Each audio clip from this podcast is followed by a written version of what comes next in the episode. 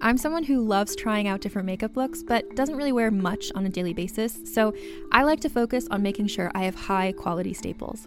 And whether you like a fresh face, full glam, or somewhere in between, you've probably seen Thrive Causemetics Viral Tubing Mascara. I've certainly seen it everywhere. You know, the one in the turquoise tube? So, that mascara, along with all of Thrive Causemetics' beauty products, are certified 100% vegan and cruelty free, which I look for in makeup, and they've got excellent quality to match. And something I didn't know from all the mascara videos I've seen is that for every product sold, Thrive Causemetics donates either that same product, another product that is needed more, or a monetary donation. They've worked with over 500 nonprofits to help with a wide range of causes like supporting cancer survivors, people experiencing homelessness, education access, and so much more. Knowing that makes me feel even better about using their products. And I do enjoy using them. Like I said, I like having high quality staples, and so my favorites are products that are multi purpose, like the Brilliant Eye Brightener. It comes in a bunch of colors, and I like using them as eyeliner, eyeshadow, and even highlighter. Thrive Causemetics is luxury beauty that gives back. Right now, you can get an exclusive 20% off your first order at thrivecausemetics.com slash thrive. That's Thrive Causemetics, C-A-U-S-E-M-E-T-I-C-S dot com slash thrive for 20% off your first order. Contained herein are the heresies of Radolf Burntwine, erstwhile monk turned traveling medical investigator.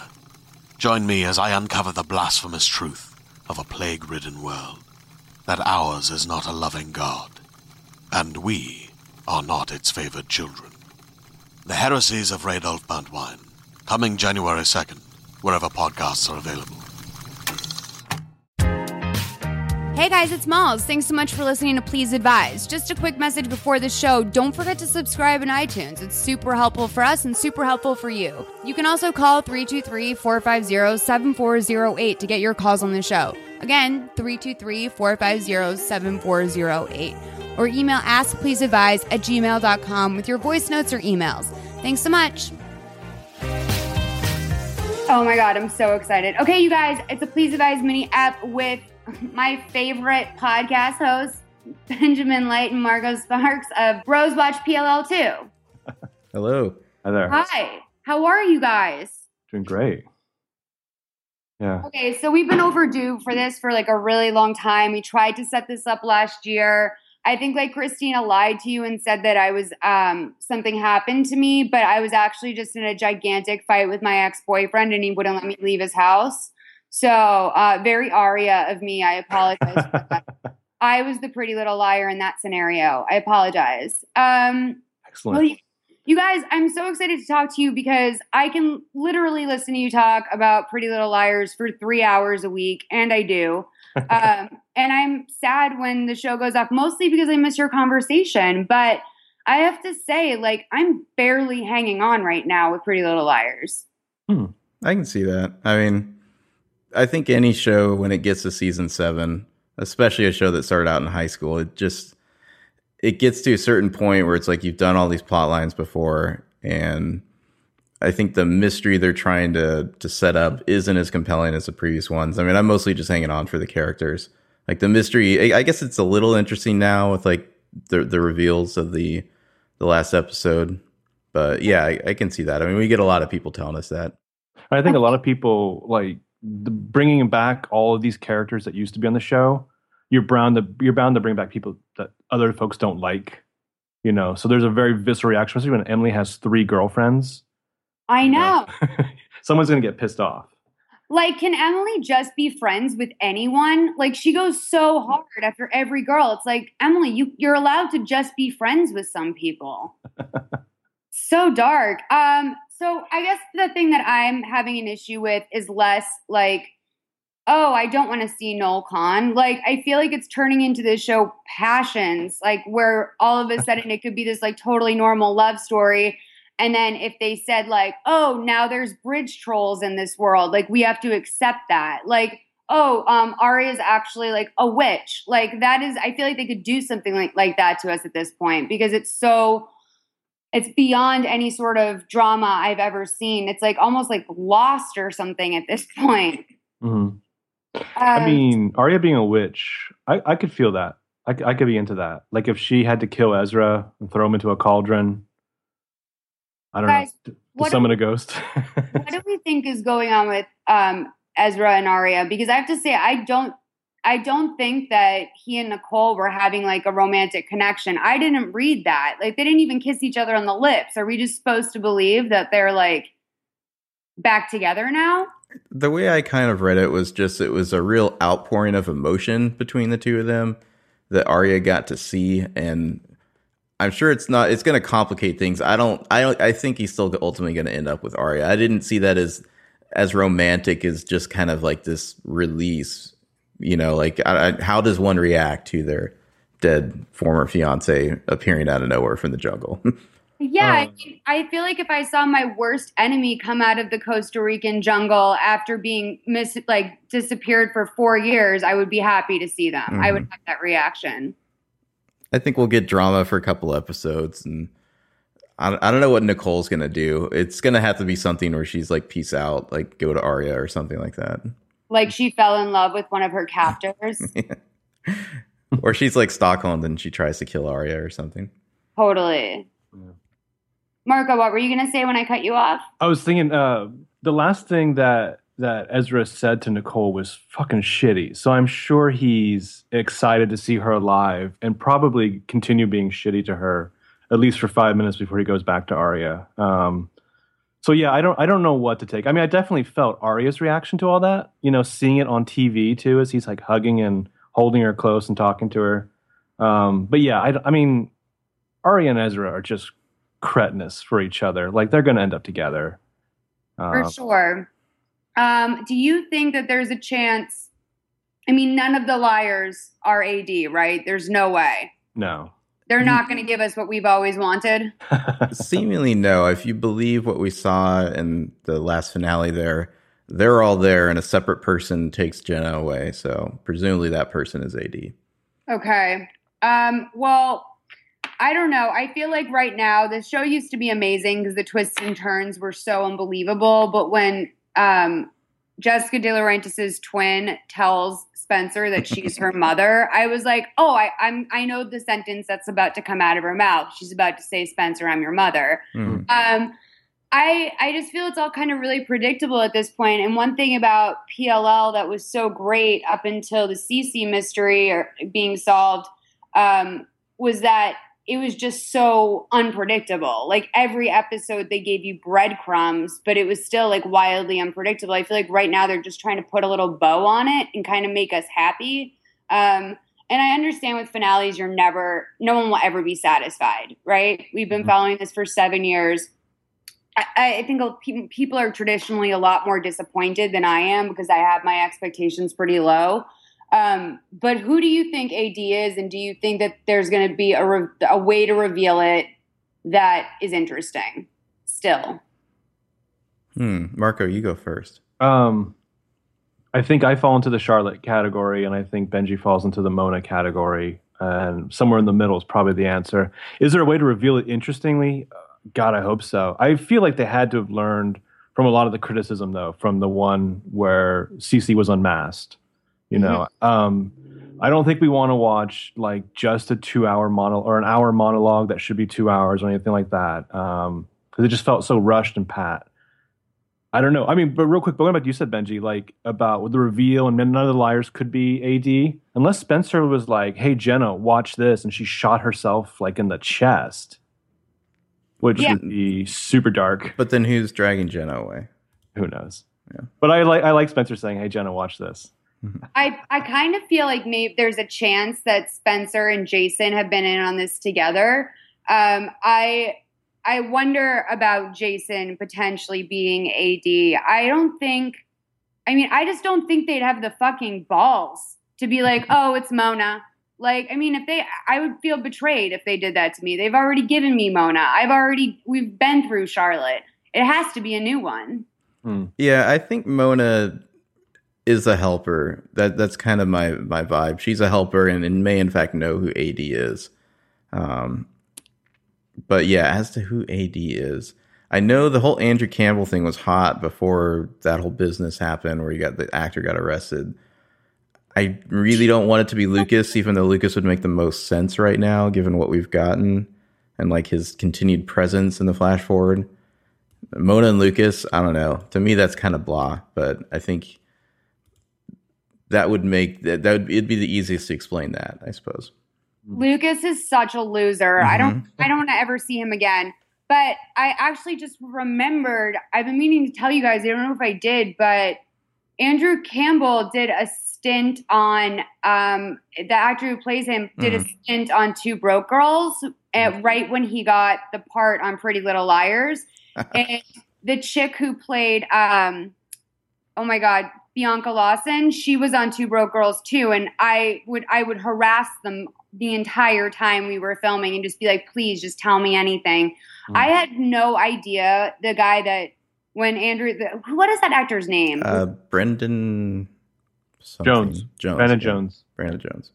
I I mean, I'm not going to say his performance wasn't good. I just was really surprised that this guy wound up taking on such a huge role on Pretty Little Liars. Like Mhm. I didn't think much of him. What was his um what was his arrest for? It was something where like he was in a fight with a neighbor and like brandished a gun. I don't really know. I mean, I don't want to speculate. He's done other work since then, so it may not be, be that big of a deal. But he hasn't been around at all, which makes me think it would be kind of like pulling a rabbit out of a hat to be like, "Oh yeah, it was Andrew," and it's like you haven't seen this guy since 603, but yeah, it was him. You know, it's been 40 episodes. I mean, I was kind of shocked that they got Chloe Bridges back to do a line. That was so weird. like if I was Chloe Bridges' manager, I'd just be like, "No thanks, pass." Why? Um, I mean, I'm sure it was. I I kept thinking that either she is going to be a, a much bigger role in the second part of this season, or she had a lot of stuff cut. I don't know how much cutting they do on on a show like this, though. How many like scenes on Mhm. average get cut? You guys have more knowledge of what goes on in the writers' room than I do. Do you know if what's what we see on the screen is pretty true to the script, or do they have to cut a lot of scenes? I don't have any like like concrete info, but from what I know, they tend to only shoot what they need to, with like rare exceptions. And usually they'll like put those exceptions online. Like I remember there's like once like a short Ali Jessica DiLaurentis like flashback they cut, but I have to That's- think, Also Barry Maple. yeah, Barry Maple. hmm And the weird thing about that is I couldn't tell. I'm like, are, so are we supposed to consider this as part of the show now? Like, if Mhm. I've seen this mini episode, am I supposed to move forward with this information in mind, or am I supposed to re- like just acknowledge that it wasn't important enough to make it to the show? So it's probably like a fever dream. Yeah, I, I consider it non-canon unless it's in the show myself, but I don't know. I don't think the, the writers ever commented on that one or the other. But I have to think Sydney. There's more coming. Like we still haven't found out who who she and Mona and Jenna were all meeting in the hundredth episode, like Yeah. the mysterious fourth member. So That's right. Oh, if it was Lucas, I swear to God, I'm going to kill myself. um, you guys, um, I need to know as this show wraps up, I worry about our actresses. They've been on a huge hit show for so long now. Um, I don't know if they've peaked in popularity. I like was so happy to hear that Troian directed an episode this year because I'm like, okay, she's thinking. Like that's a girl that's like I mean, she's obviously like Illuminati or whatever because of her father, but like she's thinking ahead. She's like learning how to direct. Um, who do you think we're going to continue to see after the show is over? Uh, definitely Troian, but like like you said, not necessarily in front of the camera all the time because she's doing post production on a movie that she wrote. Uh, she just had like a Lifetime movie. Um, I mean, they'd be fools not to eventually put her in like some kind of like Marvel superhero movie or a DC TV show or something like that. Um, I don't know, Benji. Do you think Lucy Hale will ever fall into some kind of Fifty Shades of Grey esque role? I think it seems almost inevitable that that she'd get at least one rom com. Like I think it's like okay, you graduated from your show. Here's a rom com, and and after that, it's going to be up to you know how it performs. But I think her and Ashley Benson are both going to get some stuff. Shay Mitchell seems like she's more interested in doing like becoming like a, a new like kind of TV personality or or whatnot. yeah, like a you Brooke know? Burke maybe. Hmm or like on a on like a morning talk show. Um, That makes sense. She's all about her brand. And like I noticed, I don't know, I read this like Cosmo article when I was getting my hair done the other day. And all Shay was talking about was like how she's managed to use social media to build a brand, which is like such an expired concept to begin with. But like I think they're trying to maybe do like a Jessica Alba with her where she's like going to go start her own like honest company or something like that. They're really comfortable with her in that area and I think that she does have enough fans to um, support something like that. Doesn't she have like a workout line or something like workout gear? Probably I think soon. so. Yeah, I'm pretty sure I saw something about that. Mhm. Yeah. Um, I had a conversation with my friend the other day who's a talent manager for um, young kids. She actually worked with Chloe for a while. And um, she said to me that by far the one that's easily going to be the most successful after is Ashley Benson because it's very rare to be a blonde in Hollywood, which Mhm. I didn't even realize is like that's a real thing. Hmm. I can see that. Yeah. Um, I I have always been like so impressed by Troian's ability though. Like the scene when oh god, I guess it was maybe season three when she thought Toby was dead. Yeah. Her face in the car at the end of that scene was like the best acting ever. Yeah. that that whole storyline was just such a fucking like showcase for her. So you guys, what are we doing about the fact that we've never really addressed that Ezra's a complete pedophile? Well, you had the you had the Liam confrontation, and that may be all we get. I don't know. I mean, I, I just it's so um it's so not PLL. I'm glad they did it, but it almost seemed like political. Like they're like, okay, we have to mention something. And I really liked Liam actually as a character, even though he was a little bit like dweeby. Like I liked that someone on the show was actually saying what people at home were thinking. Mhm. But um I don't I mean like I don't know if I if it's like if I can stand by this show ending with Aria being with what is essentially her abuser. Hmm Yeah, I I really don't know how they're going to wrap that up ultimately. Like, I don't want to like speak for the writers because I don't know what they really think, but it I get the sense that they're trying to kind of work in little commentary into the margins on it. I mean, he's even just as a straight, just a normal character, like not delving under the surface. He's kind of horrible, like just in general, not even relating to Aria, but just as a character, he's such like a whiny little bitch. Yeah, so you guys hate him.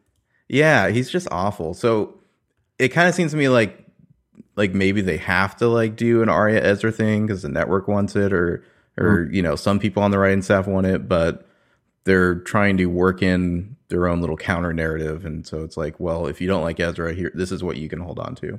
Yeah. I think you know, they sorry, Just- go ahead. Sorry, I just want to say I've kind of always wondered like, are you secretly super jealous of Ezra? Uh in a way. You guys Maybe. are Go on. I knew it. It's coming from a place of jealousy. I totally knew it. Okay.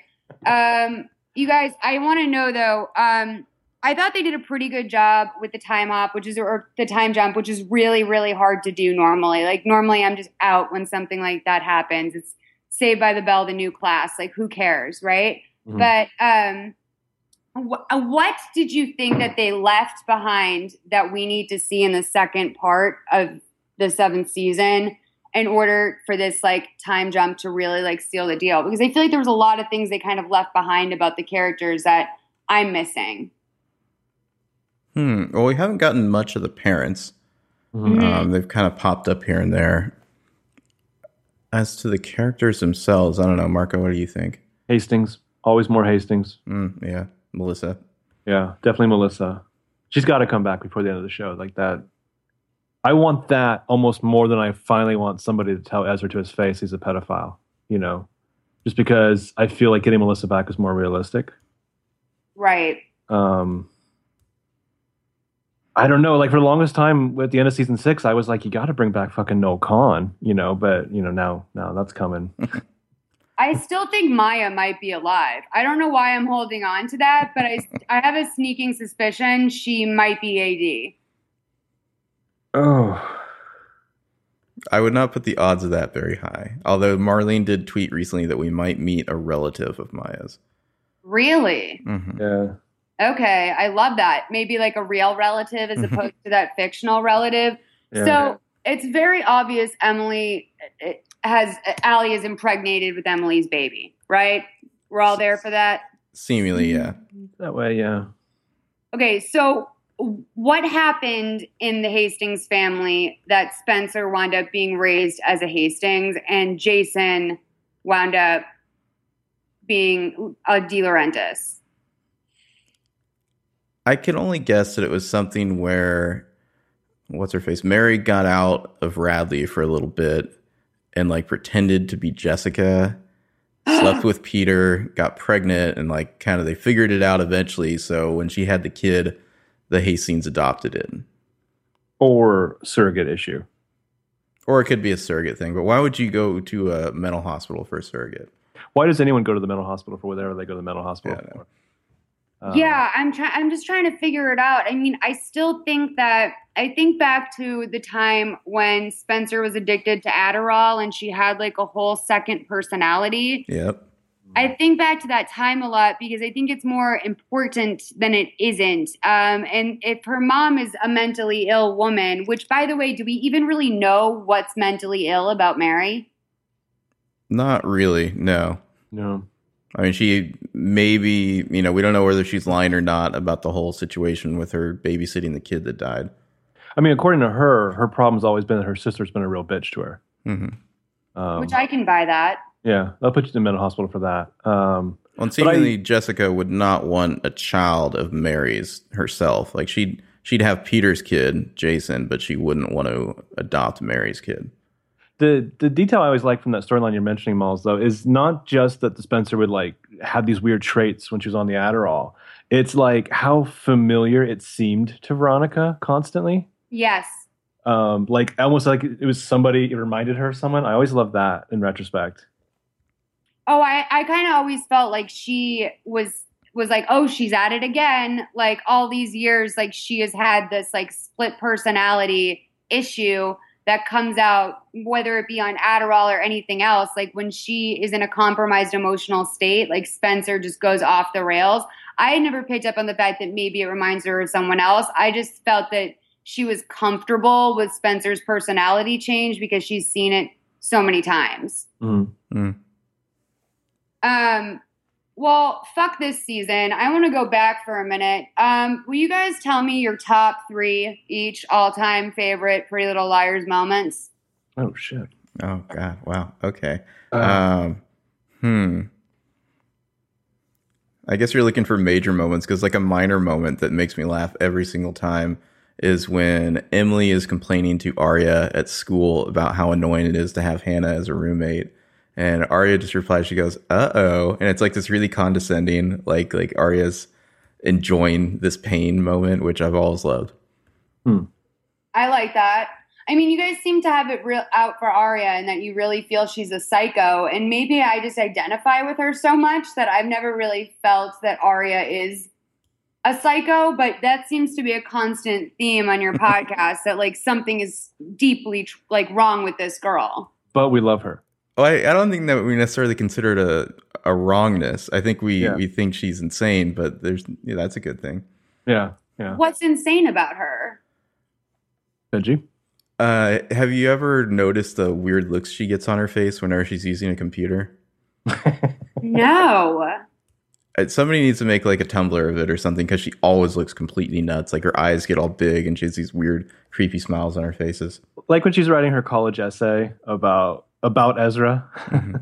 yeah. God, that was such a troubled storyline. Um, okay, I'm gonna make you go back to your favorite moments. Okay. Oh, I'm gonna need one from you. Uh, I mean, right off the bat, one of my favorite, slightly larger moment is the fucking like Truth or Dare game in the the con game in, Yes. in Ocon's like cabin. I I fucking love that that whole sequence. I can go back and rewatch that one anytime. It also just like I'm kind of from that part of the country. I'm from Massachusetts, which is different, but kind of not really. And um, kids don't just like run shit like that. Also, Pennsylvania is kind of poor. Right. like it's kind of a hick state. Like I don't understand why why these kids are so sophisticated that they're living in almost Beverly Hills life where they have this like cabin in the woods to themselves where there's no adults and the, the drinking is just open and free. I, I did you guys go to high schools like that? Like I, I it just always seems so unfamiliar to me. Like maybe my LA friends grew up like that, but I back east, no one really does that. No, I went to a suburban high school. I don't know. Although Marco, you were for a year in Virginia, so you know, it wasn't it wasn't like this. I mean, everyone was always having more fun than I was in high school, but I don't suspect they were having that kind of fun. Well, a few of the girls in our high school were having that kind of fun, but not not like near teenage eyes wide shut levels. No, with like passwords and secret hand stamps and shit. Yeah. If I if I could mention another favorite moment too, it's in season three when Hanna goes to visit Mona when she's in Radley and Mona she's kind of like off her meds and like a little less crazy and finally talking to Hanna for the first time and she has the line about, you know, like I've had to forgive myself for a lot of it, you know, what happened. And it's it's so like not apologetic to Hanna at all because Mona's nuts is, is I love that. It's great. Do you feel that she was genuinely nuts? I kind of forget because it was it feels so long ago um, that the Charlotte reveal happened. But what was Mona's deal? She was just drugged up as fuck, and and when she first got to Radley, and so she was easily manipulated by Charlotte. That's the official story, yeah. Yeah. I'm not sure if I entirely buy that. If my my theory about Mona is correct, she's much more involved than she seems and could be lying about that. Do you think that she might be the best character on the show? Yes. Yeah. I mean, it's either her or Spencer. It has to be. hmm Yeah, I totally agree with that. most complicated. I have to say though, I, I, for like literally a lesbian that gets down with every single girl in town, her fucking records for like, and no one has ever gotten more ass than Emily Fields. Her character should be amazing. She bores the shit out of me. Like every, if I could fast forward through all the Emily scenes, I would. I just know that I'm gonna miss something.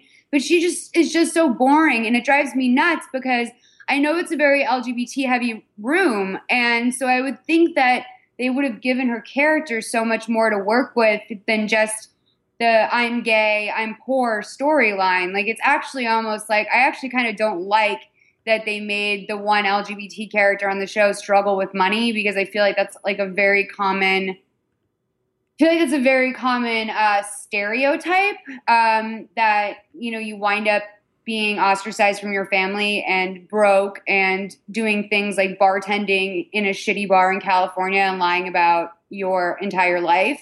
Um, I just don't know why they haven't given her more. Do you think that's a testament to Shay Mitchell's acting, or do you think there's just so much going on with the other more developed characters? Hmm. I, Um, I think part of it, like the other liars, kind of had these like really big glaring flaws, but they seem reluctant to really let Emily kind of like delve into a dark side. Like she's kind of a Hufflepuff. She's just there to be nice, and so she doesn't get like the crazy Spencer stuff or Aria being wild or Hanna can be really bitchy and kind of like mean girlish, but Emily is just the nice one, you know. Yeah, I think my favorite my favorite Emily moment is probably when she's in the street outside her house and like Chloe Bridges comes up to her and Emily like loses her shit and when she realizes she's working with Jenna and she's just like like bitch I'm to become your coach. I'm to murder you in the pool. I'm to make your life hell. And it's like Emily becomes fucking nasty for like 5 minutes and in front of her own house too.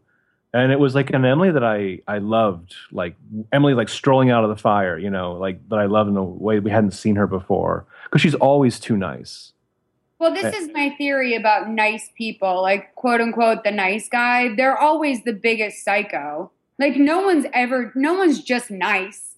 Like, sorry, like no one is. There's not a single person on this planet that is through and through just a nice guy. There's some dark shit going on under the surface, and I want to see Emily snap because at this point she has been hiding some part of her personality for so long that literally all we have from her is like she's the nice, kind, compassionate one. She can't be. No one is just the nice, kind, compassionate one. Every human is much more complicated than that. And they've given such nuances to all of these other characters. I mean, I am so impressed. I'm not particularly a fan of Ashley Benson's acting outside of the greatest movie ever, Spring Breakers. Um, but I, I I'm amazed to see what they've done with the Hanna character over the year. They've really played to Ashley Benson's strengths. And Lucy Hale is just like you love her, and like Troian, everyone's just blown away by her.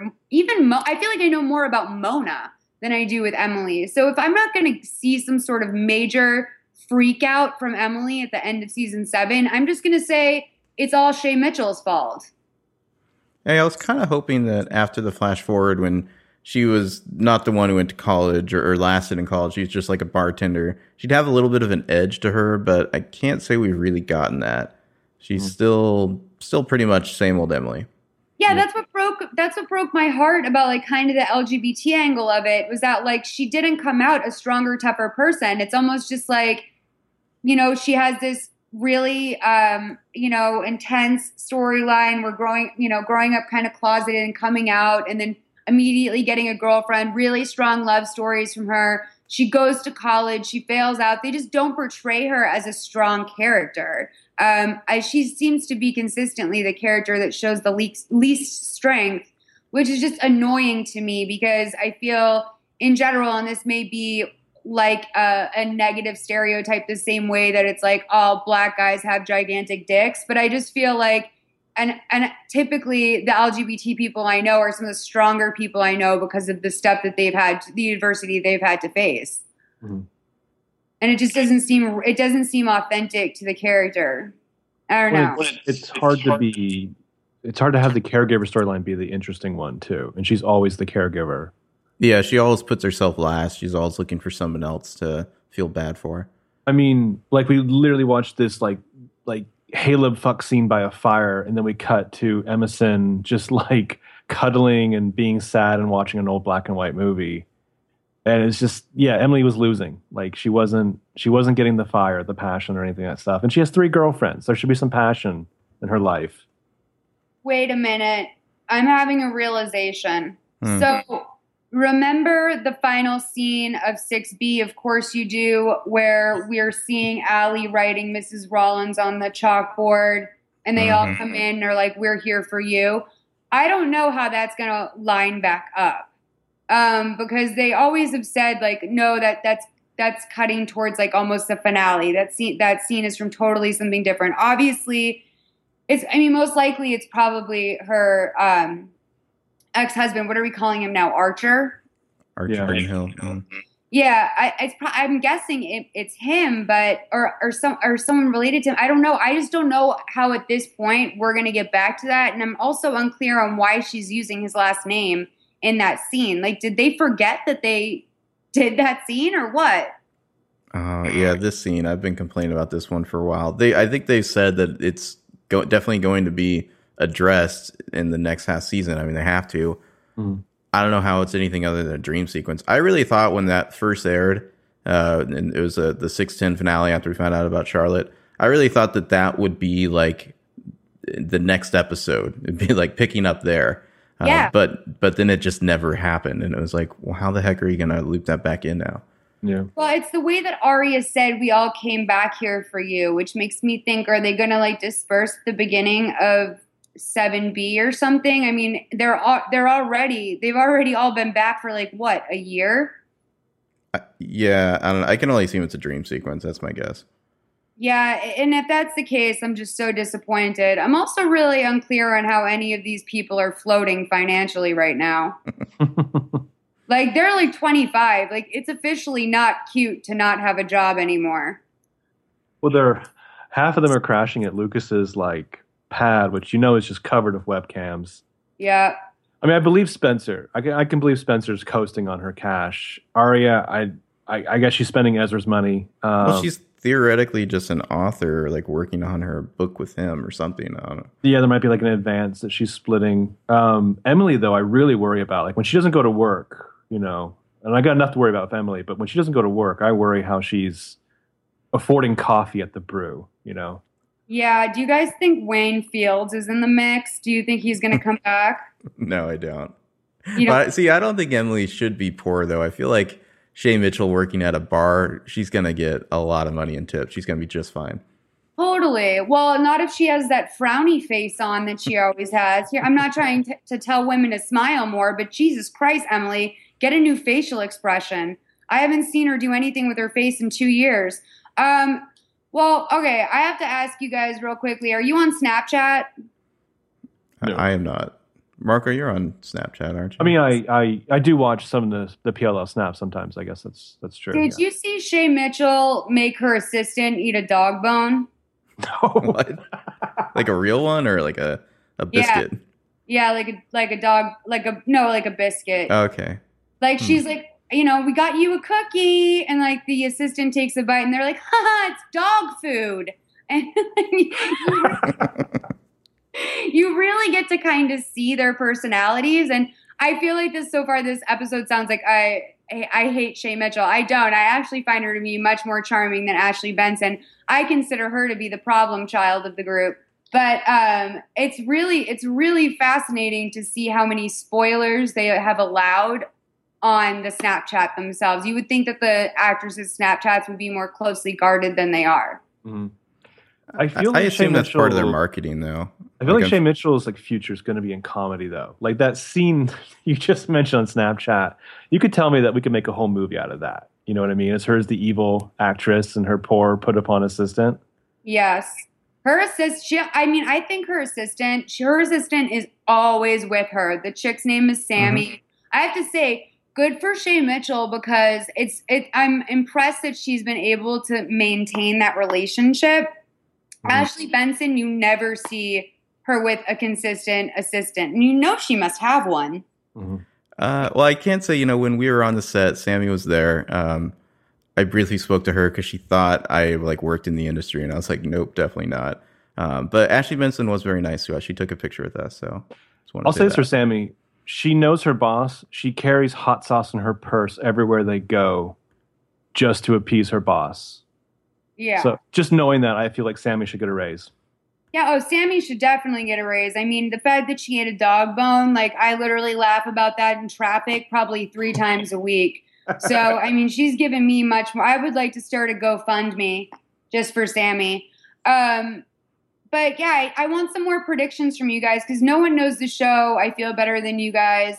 And I also want to hear a little bit about your on-set visit. Can you, before we get into predictions, can you just tell me how that went down? Uh, we went and visited the Warner Brothers lot. We were on set for a couple hours, and then we we went and did the tour. But you know, anyone can do the tour. Getting on to be on the set and hang out in Video Village, like watch the scene be filmed, that was lots of fun. No, no, no, no. I mean, I need the details. Like, who reached out to you and said, "Hey, do you want to come on set?" Um, so I had sent something to Norman Buckley just saying, "Can we interview you sometime? We'd love to. It's about time." And he responded quite quickly, very nicely, with like, "Yeah, by the way, do you want to come down and to the set one day?" And I was just like, "Fuck yeah, we'd love to." Um, it, seriously, it was it was that easy. It was that. I mean, he was super cool. He reached out to us, and like I don't know, like a month later, we worked out the details and we were there. Mm-hmm. Um, I love going on the Warner Brothers lot. Whenever I have a meeting, I always just take my car and illegally drive it through that woods. Like I know I'm not supposed to drive through that woods, but I always do. And um, the scene, that motel that they got into a fight. Uh, I mean, I'm surprised at actually how far ahead the filming is. They must be almost done with 7B, right? They're Yeah, about they're to do eighteen. just episode doing 18. episode 18. Mhm. Yeah, so I was surprised that that was um that set was like up to go. Where was I? I was like I was a meeting back. I don't know, probably six or seven months ago. I'm surprised at how far ahead they are production wise. I guess that's what happens with dramas. Um, you guys want to be TV writers, right? Yes. Yes. What drama? Uh, yeah, starting there. Yeah, not not like sitcom or anything. I think we're more genre drama type stuff. Okay, so I need to like know more about you because you guys keep it pretty tight. Like, Mhm. what's your deal? How old are you? Where do you live? What do you do for a living? What's going on with you?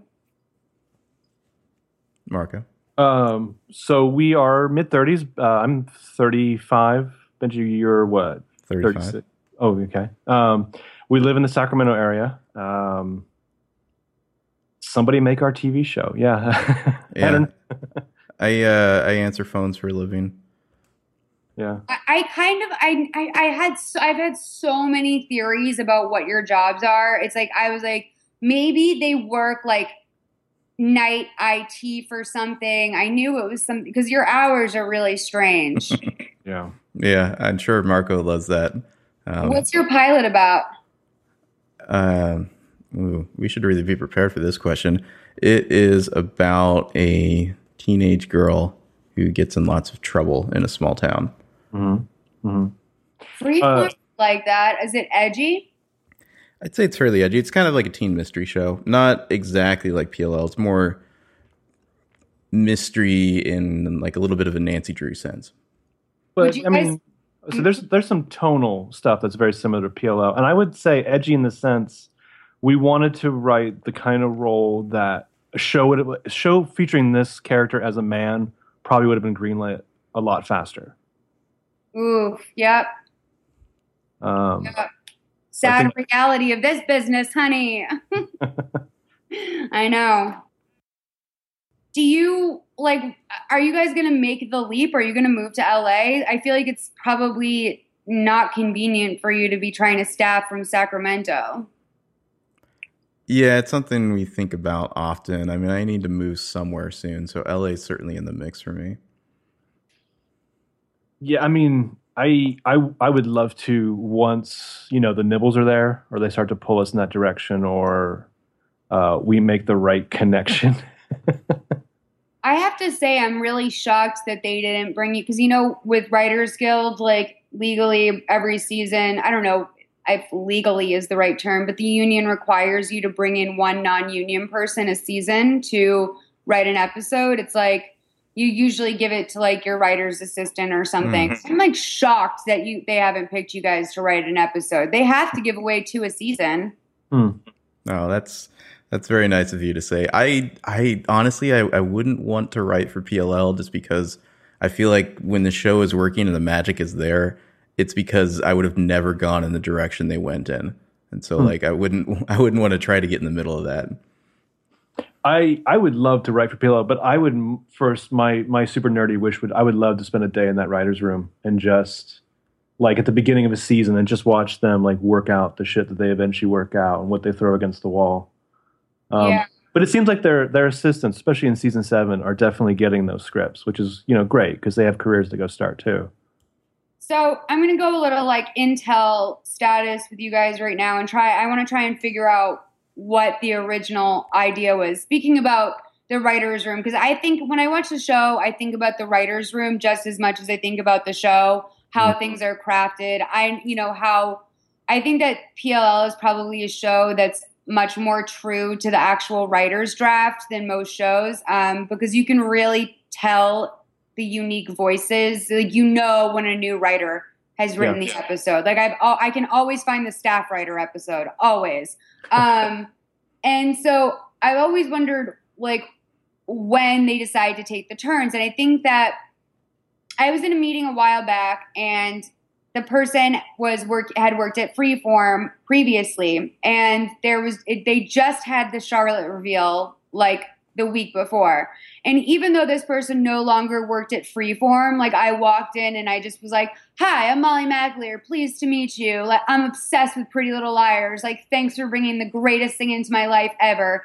And he was like, um, "Did you see the finale?" I'm like, "No shit, obviously." And by the way, I predicted that storyline like last year. And he was like, Really? And I was like, Yeah. And he's like, uh, he's like, so that felt like that was supposed to be the the end of that felt like that was supposed to be the reveal. hmm And I was like, Yeah. And like he kind of suggested that maybe at the last minute a call was made to change the end. And I feel like I can just picture like Marlene walking in one day and being like, okay, I figured it out. And like they and they rebroke the last like three episodes leading up to it because when they were in the torture chamber, ever, whatever, in the dollhouse, like it really seemed like that was like a fresh piece of material material for them. Like that was a new area that they hadn't really spent a lot of time in before, Right. just in like the creation process of it. And so I've been trying to figure out for like you know what a year and a half now what the original ending of that series of that season was supposed to be. What I suspect may have happened is that I think I think they definitely laid so many crumbs for it being CeCe that I don't think that that was something they came up with last minute. They might have decided eventually that there was this other third person that you know AD basically still exists out there, and so that might have changed how they had Charlotte tell her story to kind of excise key moments and like maybe she's not super reliable uh, as a, a witness because of that. Because I could see something where they're like, oh hey we figured out who the next villain is going to be after the time jump. Here's how it ties into Charlotte. And because of that, we need to alter some things about this ending. But I think they always knew that Charlotte was going to be A, or at least the, the, the big new reveal. The you really think that, Benjamin? Like, you really, really think that? Yeah, there's like so much stuff from like early season three and season four. It's just like these huge neon arrows pointing, like, yeah, CeCe's definitely shady. Like she's definitely up to something. Like she literally wears a black hoodie at one point and is like eavesdropping. Well, shady, duh. I mean, she's. I mean, they're all kind of shady. Any peripheral character who comes into the show at any given point is a total shade monster. I'm just like shocked that you actually thought CeCe was always the plan because the character itself just seems so random to me. I, I felt that they really dropped that Allison was pregnant storyline mm-hmm. with board shorts. Do we know who board shorts is yet? Theoretically, Wilden, but no real confirmation. Again, what is with these perverts just like hanging around these 14 year old girls? It's so crazy um, what this show has done with that. I, I just, I, I really started to suspect in my gut that it was going to be a trans storyline. I didn't know for sure who it was going to be. I figured it was probably CeCe, but it took me so long to come. It took me years to come around to the fact that CeCe could be more than just kind of like a fun throwaway character. Mm-hmm. Well, I know there is like a little weird Easter egg. I believe it is Spencer's like murder shower that tries to steam her to death. Yeah. Uh, there is a number on the readout that it, like it's the episode number and exact like minute and second number that CeCe Drake appears for the first time. And so that was not a mistake to include that exact number that translates like if you were really paying attention, you could have gone and looked that up and been like, oh, there's CeCe, there's A. Um, so I do think they had it planned out a long time in advance to to work in that sort of Easter egg. But okay, so we know how far ahead they film right? Do you think mm-hmm. that, I mean, obviously a number like that is added in post.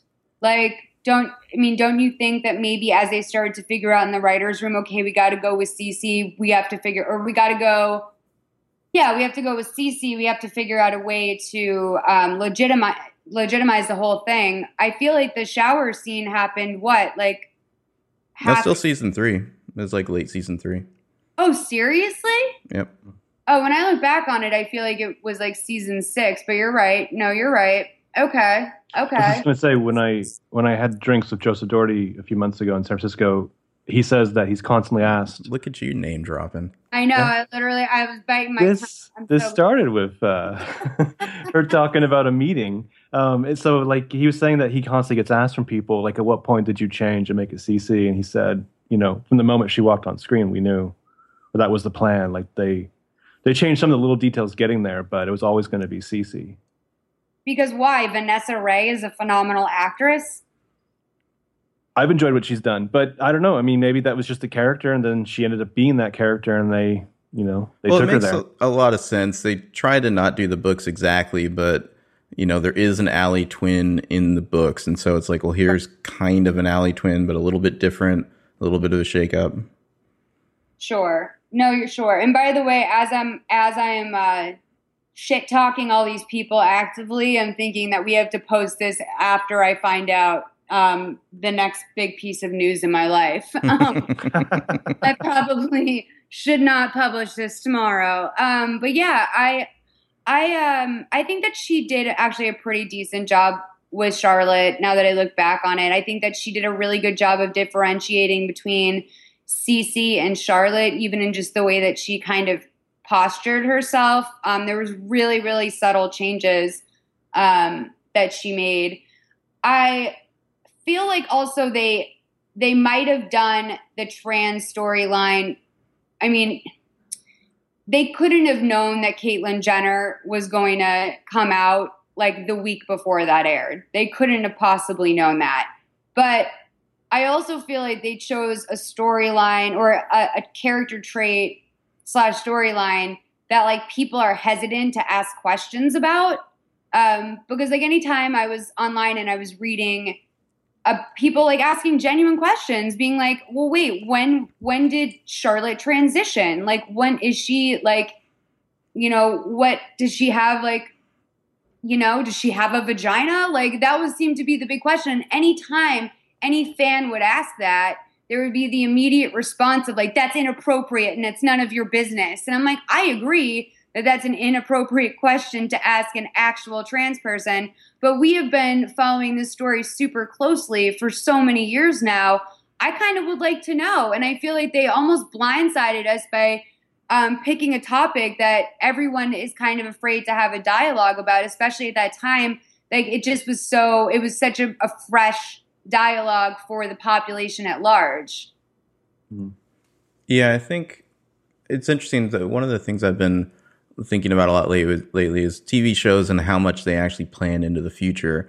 And I'm kind of getting the feeling that like the further out you plan, the more you're setting yourself up to run into trouble. Um, not even necessarily just with the transgender storyline, but just in general. Like if you have this kind of like darling of an idea that you don't want to kill because you're like, oh, this is how it ends in six years is or you know rather than sticking with that what if you just let it develop organically and see where you're at when that happens? You can kind of avoid the um what was the show? How i met your mother where like everybody hated the finale which had been planning to do it that way forever. It's like maybe if you weren't holding on to that and you were kind of open to fresh ideas you wouldn't run yourself into trouble like this. Mm-hmm. Yeah, it's just no one's ever going to be satisfied. Like there's no there's no way to win with something that people love so much. I feel mm. like everyone needs to get their expectations on point because every show that we've all followed and loved. Remember like the Seinfeld finale was mm-hmm. apparently the most offensive thing of all time. I mean, I remember of course being disappointed by it when I was like 10 whenever that aired. Friends, very disappointing. Lost so disappointing. Finales are the only di- finale that has never disappointed me is Friday Night Lights. Um, but I think for the most part, you're going to find there's never going to be a right answer. Everyone has such a different relationship with the show. It's impossible to please everybody without while still giving it some sort of element of surprise or a little bit of a twist. Mm-hmm. It's like almost the curse of being a creator is that like once people love your work, uh, the next phase is eventually the letdown.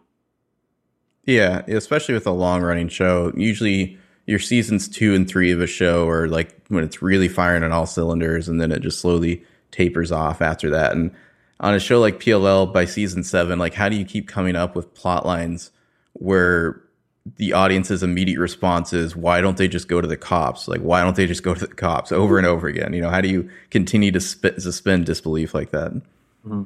yeah. i think the show is strong with its character moments but you still are shackled with shit like you know we're never going to see ezra in handcuffs which would be a great progression over seven seasons. So wait, but we did see was that supposed to be we were supposed to just write that off as some sort of like Aria fever dream when Ezra yeah, was yeah. getting called out? I mean, that's such bullshit, dude. That would have been the raddest storyline. Yeah.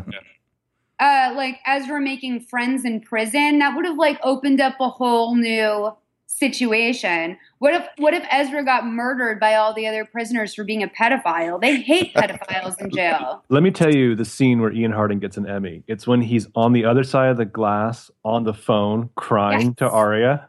Yes. And she just slowly hangs up the phone and stands up and walks away. Yeah, yeah like the Colonel and uh, Burt Reynolds and Boogie Nights. Yeah or like the last scene in the Craigslist Killer, a movie I just watched for my podcast, Mother May I Sleep with Podcast. It's all about Lifetime original movies. So you guys should head over to the iTunes store and rate it five stars and leave a review.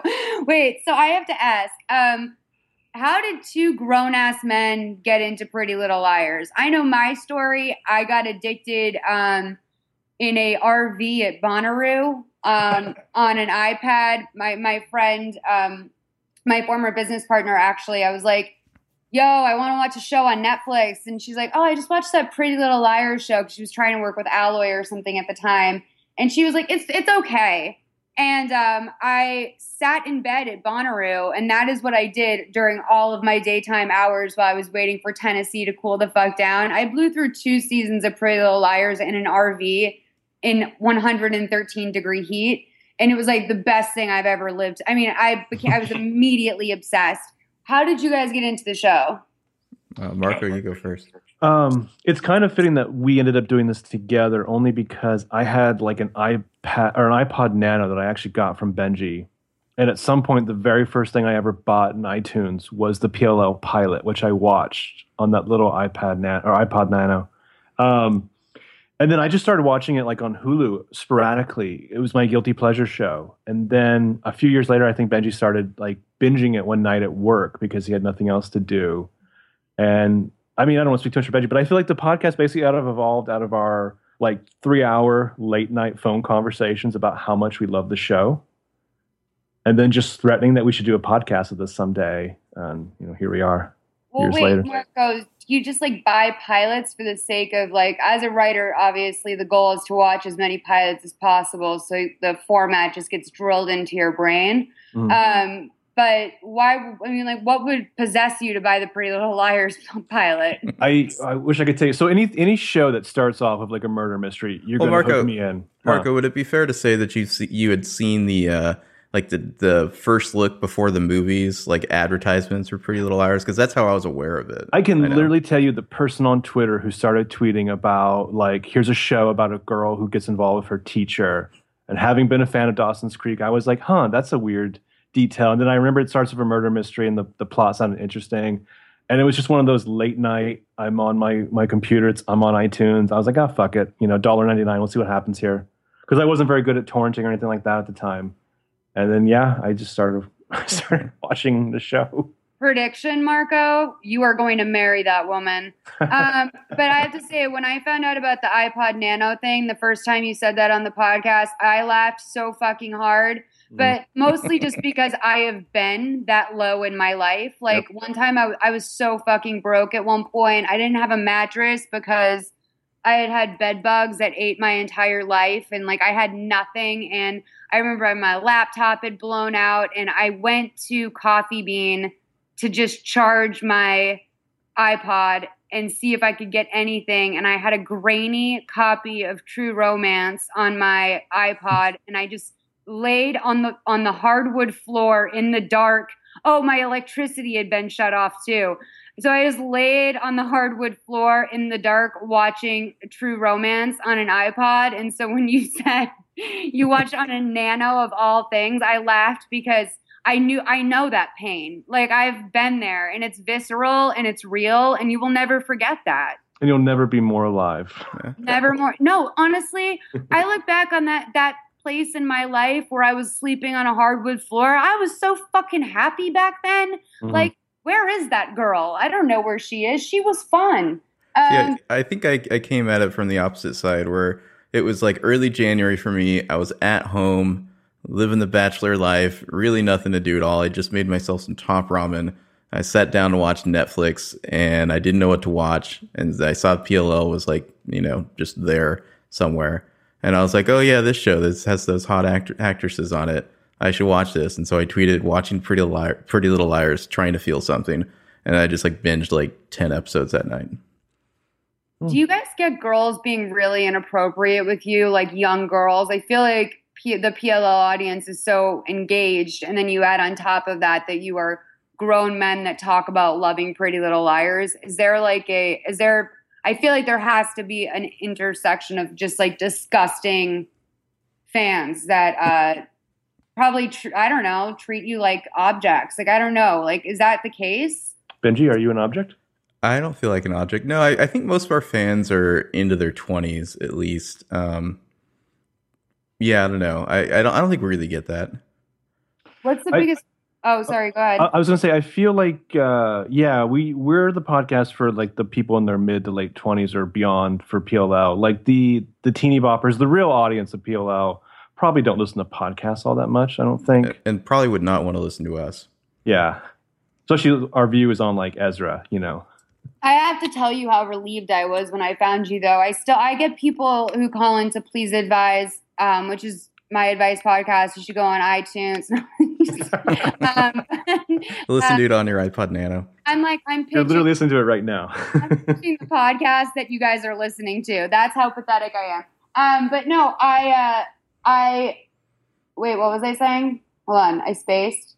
so people calling in about Oh yeah, I was so relieved when I found you guys because I felt like I remember telling my boyfriend at the time, I'm like, you don't get it. Like these are people that talk about like they're talking about the thing that I love the most, and they're not like idiot teenagers. Like I was so excited because all I needed in my life was someone who would like dialogue it out about um, Pretty Little Liars, and you guys filled that niche for me and i just feel that you know a lot of people call please advise because it is this thing where people in their late 20s and 30s still love this show and they love it almost as passionately or maybe even more because they're coming from a more informed place um, and there's just not there's not enough out there for us hmm Yeah, and I remember when we started doing it. I think one of the reasons we wanted to do the podcast is because really nobody talks about PLL. Like if you go to all the big like AV Club or The Ringer, like the big TV sites, you know, with the TV blogs, nobody ever talks about PLL there.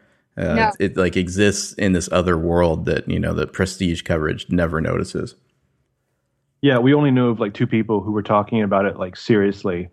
And I don't think we've ever, you know, Jacob Clifton and Heather Hogan, I don't think we've ever actually reached their level, but like that was it. That was the conversation about this show. Um, so I'm I'm glad to see that it's getting out there more as it reaches its end. I would like to see more people find PLL or find us or find whatever, you know, maybe a couple years earlier than this, but I'm happy we're here.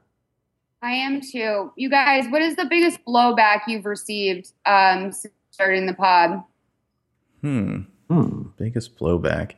We don't get a ton. I mean, we've been pretty lucky in that regard. Like we got like one negative review where they're just like these guys aren't funny or something. Like I don't know. We I, th- I think we do pretty well. Marco, can you think of anything? No, I mean, and if we've gotten even the minor blowback, usually it's deserved. Mhm. um, I mean, I don't, I don't know how. I told like a really tacky joke once, and I, I upset a few people, so I apologize to them for that. But other than that, I think that was probably about it. Yeah, I stand mean, by that. Mhm. You guys, so I'm going to read you a blind item. Uh, Mm-hmm. Came out, you know what blind items are, correct? yes. Okay. So um, it came out on Crazy Days and Nights um, uh, this past July. I don't know if you know what I'm talking about, but Crazy Days and Nights, like usually consistently, has pretty accurate um, blind items. And it's this one is just one sentence, and it says, "This Pretty Little Liars actress tried to kill herself two weeks ago." Hmm. Wow. That's Who do we think it is? Um. You know, unfortunately, I think we do know from Twitter that Lindsay Shaw had It- some issues in that regard. Thank you. Yes, I. It has to be. It had to have been Paige. Totally.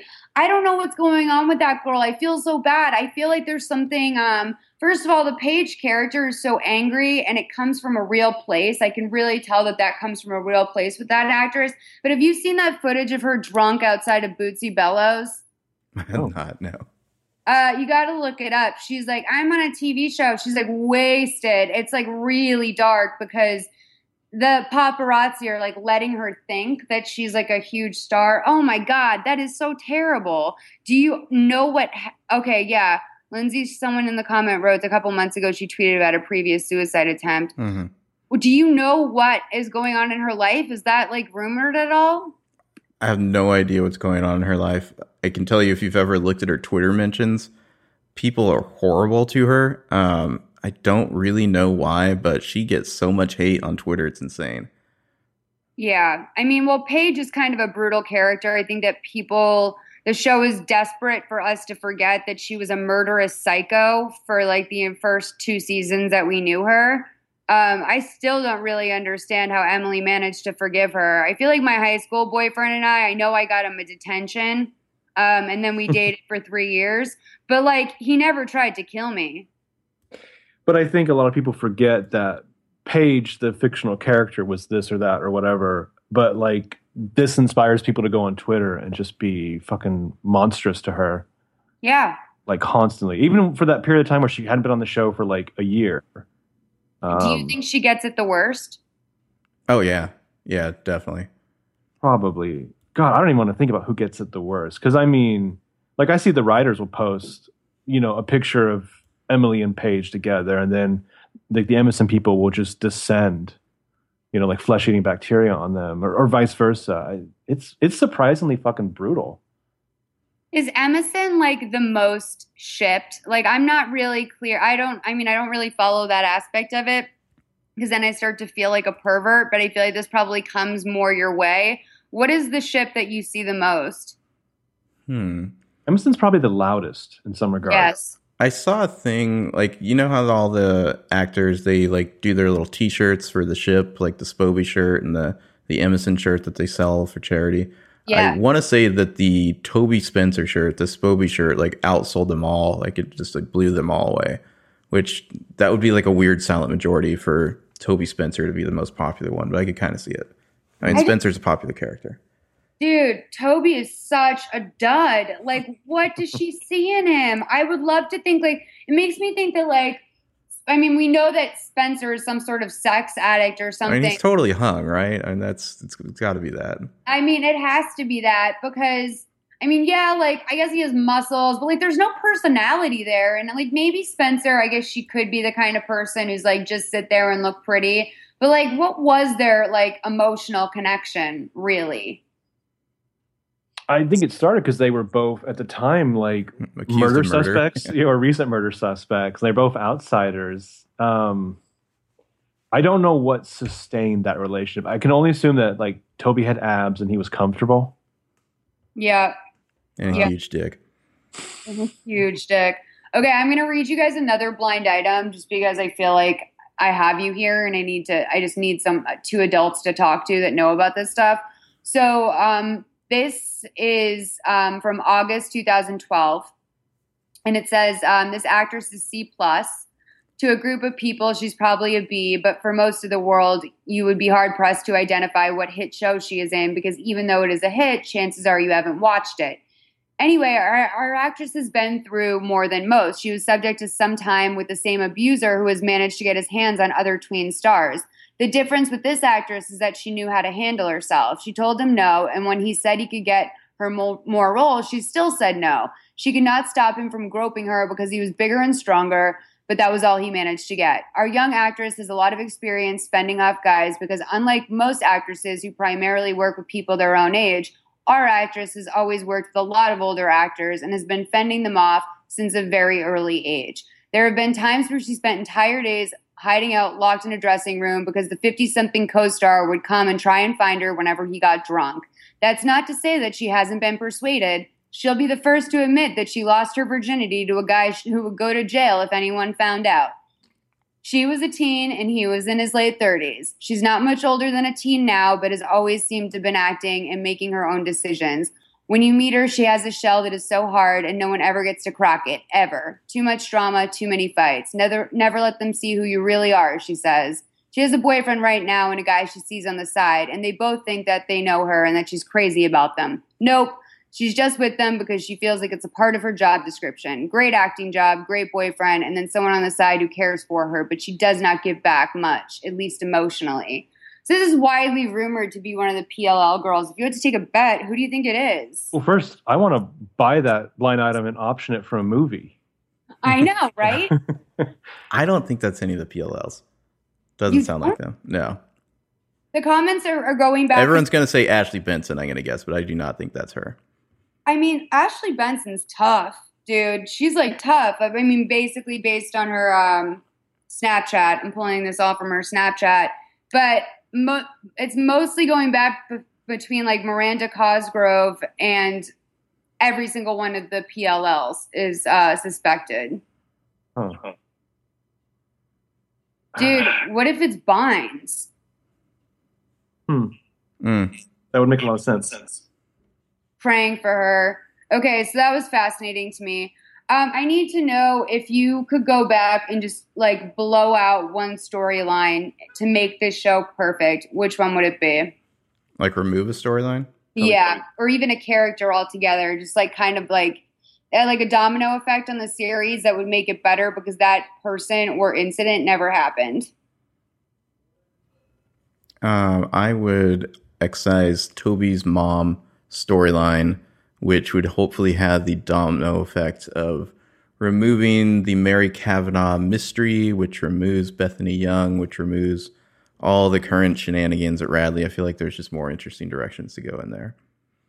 Yeah. All of that. The only if I had to pick something else, I would severely tweak all of the Nate Saint Germain stuff. Yes. Oh, it just needed a tweak. It just, it just, it was right there. It was right there. And then it got so weird at the end. And again, like, I want to, I look back on Emily's character, and for some reason, that's still boring to me. well, because she didn't have much to do. She was just kind of there, like, oh, that's so sad. Your sister died. Hmm. Had they all murdered at this point? All except Spencer. Emily twice. Spencer's never killed anyone? That we know of now. Shockingly. I feel like we're going to find some shit out. Yeah, I feel like Spencer has bodies stacked. And also, Mr. Hastings is like a complete creep. I feel like I need to see more from Mr. Hastings right now. Yes. Always I guess he's coming back. I mean, he's on set. hmm Oh, Troian was like plugging his new app the other day. Yeah. I love that he's developing apps in his free time. Well, I, I don't. Are, how much do you know about Nolan North, the the actor? Me? Yeah. Oh, I don't know anything. Okay. Well, it might surprise you to learn that he's sort of like the Tom Hanks of video game voice acting. Like any major modern video game, you there's a good bet he did the voice in it. Like he does the voice of the Uncharted character Nathan Drake. Like he's huge in the video game world. That's good money, right? I guess. It's got to be easy money because that's like an afternoon. and Yes. take home a paycheck. Well, he's got to wear like the mocap suit too, so he does some of that. Yeah, I feel like the people that when you go to their IMDb and they've done a video game, they've done a bunch of them. hmm I'm mostly fascinated by like the chicks that they pick. How do you think they pick the voices for a video game? I don't play them, so I don't understand. Does Nolan North have a great voice? He does actually. He's really good. Um, he's done video games where like th- he did a character I didn't realize was him until I saw it in the credits. Um, yeah, I need to also know more about. I'm kind of bummed the way that they dropped Aria's dad being a cheater. That was really fascinating to me, and I kind of want more of that. I want that chick. What was her name? Meredith. Ugh, I need her to come back. I loved her. She was who I wanted to be A at the end of uh like uh, the CeCe reveal. Like if it wasn't CeCe, I wanted to be A. Meredith. You guys, thank you so much. Is there anything else that you want to touch on before we wrap up today? Hmm. Marco. Um, I just want to say real quick, it's an honor to talk to you, Moss, because like this is gonna be really dorky. But when I first discovered like Tumblr eight years ago, like you were one of the pillars for me. Oh my And- god, thank you so much. And so when I remember watching the video you did with Tess Lynch, where you're both like shooting guns in the alleyway, and then one of you says, "Boner party is over." I Yeah. was like, Tumblr will never be as good as this. Oh my god, that is so wild. I had no idea. I would I, that's so um thank you. That was wild. I totally forgot about that video. Do you know who directed that? I do not remember. I just remember something that was a thing online. I loved it. He won an Emmy last night. Oh, cool. Uh Peter Atencio from Key and Peele Oh, right. um, and Keanu fame. He directed that for God. Tumblr was so small back in the day that they invited like four of us to drinks. Um, it was like me, Ned Hepburn, and someone else, and it was like actual David. And then the guy John that started it with him, and it was like the craziest thing ever. Tumblr used to be so small. Mhm.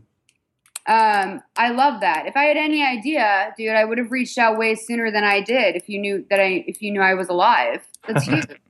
um, well, thank you so much for doing this with me, you guys. I kind of wish that we had gotten to do this earlier when we initially planned because I feel very like down on the show right now. I compared it um one of my last episodes of Please Advise to like it's kind of like the family member that still gets invited to Thanksgiving every year, but you like hate them and you have to suffer through conversation with them, but you're never not going to have them at a holiday. That's Mhm. kind of where I'm at with this show at this point. So you guys are really kind of keeping me hanging on because I have no one else in my life that's interested in this shit anymore. Awesome, awesome. Glad we could do that. Yeah, really. Adore you guys. Thank you so much. And um, you guys, yeah, thanks. You're the best. Please, Thank guys. you. All right.